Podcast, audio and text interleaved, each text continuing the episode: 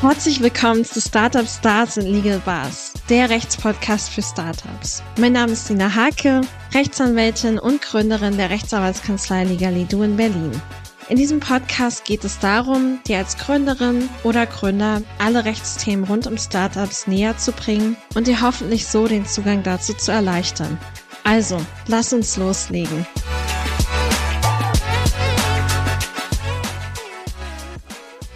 Hast du eigentlich gewusst, dass bereits Ende 2020 jährlich rund 300.000 Mal abgemahnt wird? Der jährliche Schaden durch Abmahnkosten durch Verbraucherverbände betrug schätzungsweise 17 Millionen Euro jährlich. Tendenz steigend.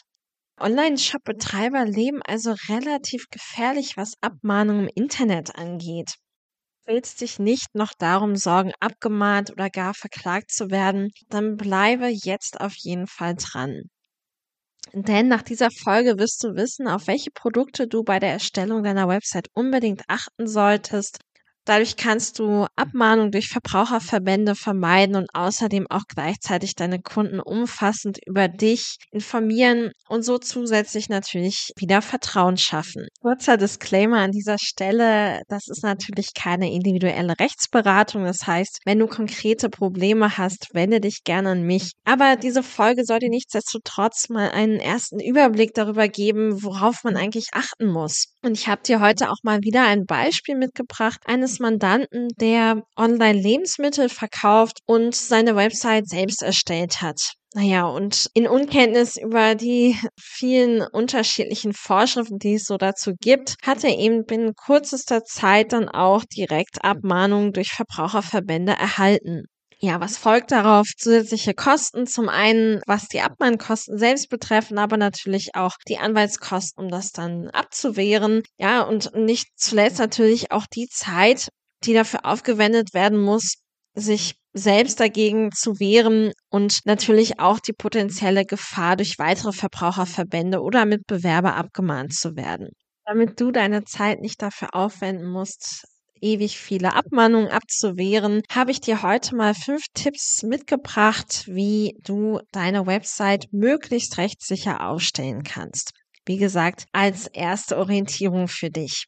Der erste Tipp ist die Bereitstellung einer Datenschutzerklärung, die natürlich auch angepasst an dein Unternehmen und die Art der Nutzung und Verarbeitung deiner Daten sein muss. Das heißt, der Nutzer der Website sollte, sobald er deine Website besucht, über die Art, den Umfang und den Zweck der Erhebung und Verwendung seiner Daten unterrichtet werden. Dabei ist es besonders wichtig, dass die Datenschutzerklärung möglichst leicht auffindbar und von jeder Seite des Internetangebots auch erreichbar ist.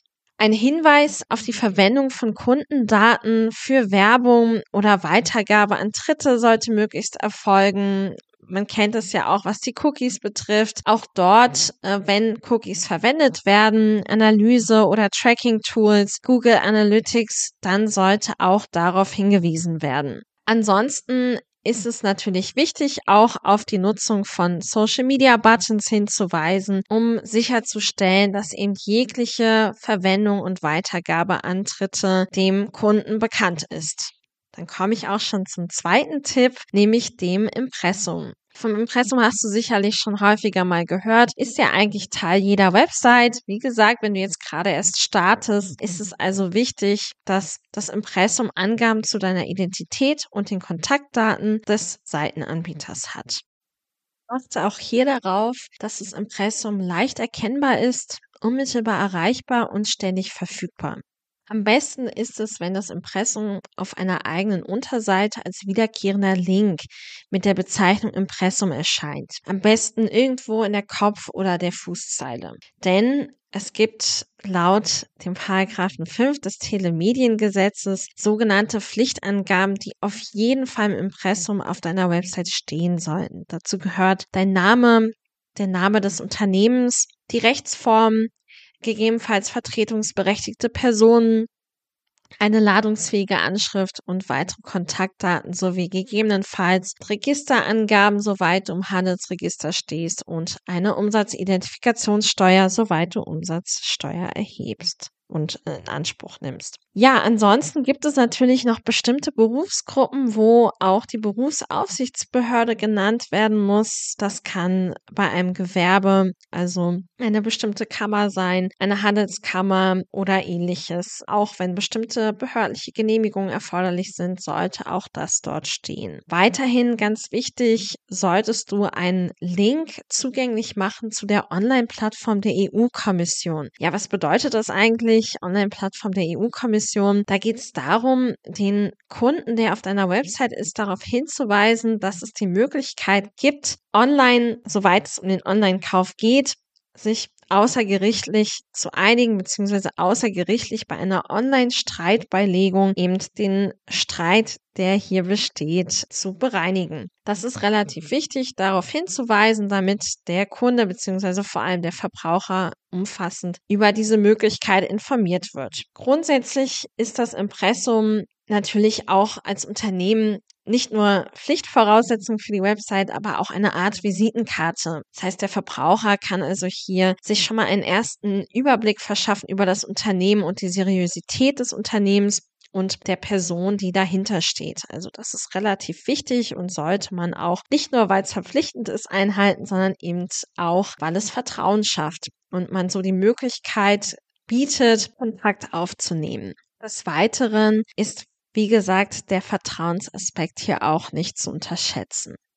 Nun komme ich zu meinem dritten Tipp, nämlich den Preisangaben. Das ist vor allem dann wichtig, wenn du im E-Commerce tätig bist denn auch hier geht es wieder darum, den Verbraucher möglichst umfassend zu informieren und so auch zu schützen. Wenn du also Produkte mit Preisen oder Preisangaben verkaufst gegenüber Verbrauchern im Internet, dann solltest du immer auch den Brutto-Endpreis angeben, also inklusive aller Nebenkosten und Mehrwertsteuer und daneben auch den Grundpreis nämlich wenn es sich um Lebensmittel handelt. Also wenn es Waren in Fertigpackungen gibt, die du anbietest, dann muss der Grundpreis unmissverständlich, klar erkennbar und gut lesbar angegeben werden. Daneben sind auch die Deklaration des Nährwertes oder der Nährwerte sowie die Zutaten anzugeben. Das heißt, bei jedem Lebensmittel sollte es ein Verzeichnis der Zutaten und Stoffe sowie Erzeugnisse geben. Natürlich auch mögliche Unverträglichkeiten und Allergien, die dadurch ausgelöst werden können. Das heißt zum Beispiel auch die Angabe von Nussresten in dem Produkt sind wichtig. Die Menge der bestimmten Zutaten und Klassen von Zutaten sowie auch die Nettofüllmenge des Lebensmittels. Daneben kann es noch besondere Anweisungen und Anforderungen für die Aufbewahrung oder Verwendung des Produktes geben. Auch darüber sollte man hinweisen, soweit das erforderlich ist. Daneben können sich auch immer Fragen äh, stellen, die man auf dem Produkt eben nicht oder auf dem Etikett nicht abschließend beantworten kann. Deshalb sollte zuzüglich dazu auch der Name und die Anschrift des Lebensmittelunternehmers, also im Zweifel von dir selbst, angegeben werden. Das ist auch ein wichtiger Aspekt. Nun komme ich zu meinem vierten Tipp, der auch für Online-Shops sehr, sehr wichtig ist. Das ist nämlich die Einführung der Widerrufsbelehrung. Warum braucht man das? Man braucht das, weil Unternehmer, die Online-Produkte veräußern, einen in der Regel Fernabsatzvertrag mit Verbrauchern abschließen und demnach auch dem Widerrufsrecht unterliegen, beziehungsweise Verbraucher können ein Widerrufsrecht gegenüber dem Unternehmer geltend machen, innerhalb von 14 Tagen in aller Regel. Und so kann also der Verbraucher von dem Vertrag zurücktreten, beziehungsweise sich davon lösen. Auch darüber muss man als Unternehmer belehren und diese Belehrung sollte sich auch auf der Website wiederfinden. Was enthält eine solche Belehrung üblicherweise? Es belehrt erstmal über das Bestehen oder Nichtbestehen eines Widerrufsrechts. Wie gesagt, im Falle eines Verbrauchers als Kunden besteht das, sobald der Vertrag ausschließlich online abgeschlossen wird. Das heißt, dort ist eben an der Stelle über das Bestehen des Widerrufsrechts zu belehren.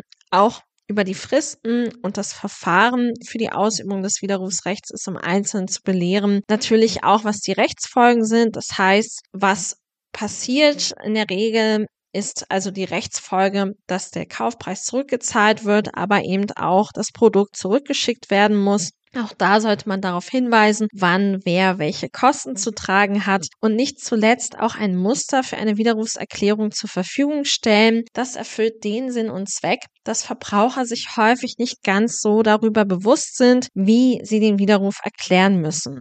Ein Widerruf muss grundsätzlich ausdrücklich, also eindeutig erklärt werden, sollte also die Bezeichnung widerrufen irgend, an irgendeiner Stelle zumindest enthalten. Das ist vielen Kunden und Verbrauchern im Insgesamten auch gar nicht so bewusst und deshalb sollte hier ein Muster zur Verfügung gestellt werden, um es dem Verbraucher möglichst leicht zu machen, zu widerrufen. Zuletzt komme ich zum fünften Tipp, nämlich was die Nutzung fremder Inhalte und Rechte auf deiner Website angeht. Es kann ja gut sein, dass du fremde Texte, Fotos, Bilder, Videos etc. nutzt und diese urheberrechtlich geschützt sind. Da musst du furchtbar aufpassen, dass also da du keine Urheberrechtsverletzungen begehst. Auch markenrechtlicher Schutz könnte vorliegen, wenn du bestimmte Logos oder Bezeichnungen verwendest. Also auch da musst du aufpassen. Natürlich gibt es auch noch individuelle Rechte, also Persönlichkeitsrechte an Bildern bei Fotos von Personen. Also da gibt es jede Menge Minenfelder, die man beachten muss.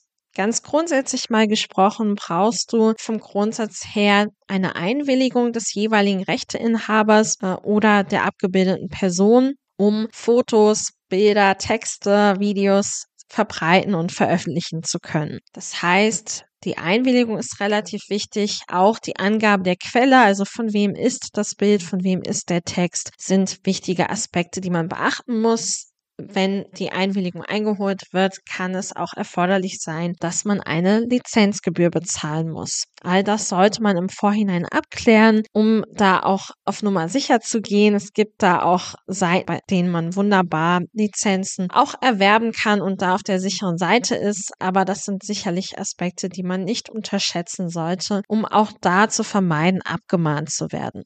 Grundsätzlich würde ich auch immer empfehlen, an einer Stelle der Website einen Copyright-Hinweis einzufügen, um auch sicher zu gehen, dass nicht nur es zu keiner Verletzung fremder Inhalte kommt, sondern eben auch zu keiner Verletzung deiner eigenen Inhalte und Rechte. Also auch dieser Aspekt ist sehr, sehr wichtig. Und das waren im groben und ganzen meine fünf Tipps zu einer rechtssichereren Website.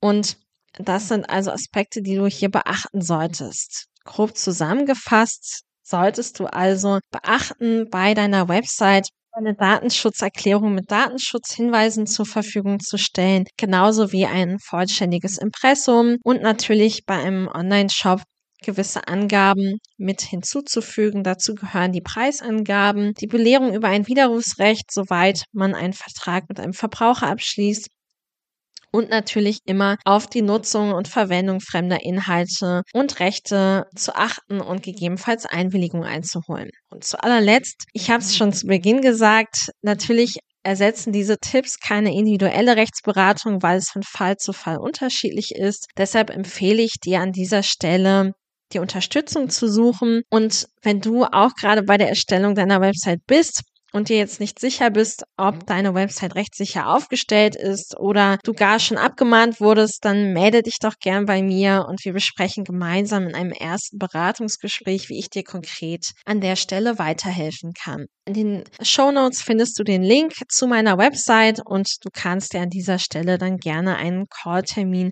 für ein erstes Beratungsgespräch auf der Webseite buchen. Und ich freue mich von dir zu hören. Bis dahin, alles Gute.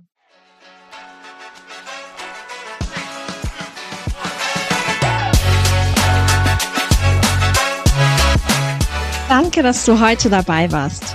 Weitere Infos zu mir und meiner Arbeit findest du auf der Website legalidu.de. Wenn du selbst Gründerin oder Gründer bist und gerade mit diesem Problem zu kämpfen hast, dann buch dir doch gerne einen Termin für ein erstes kostenloses Beratungsgespräch auf meiner Website, um zu erfahren, wie ich dir im Einzelnen weiterhelfen kann. Ich freue mich, wenn du auch in der nächsten Folge mit dabei bist. Bis dahin, denk immer dran, dream big, style smart and stay legal. Bis dahin, alles Gute.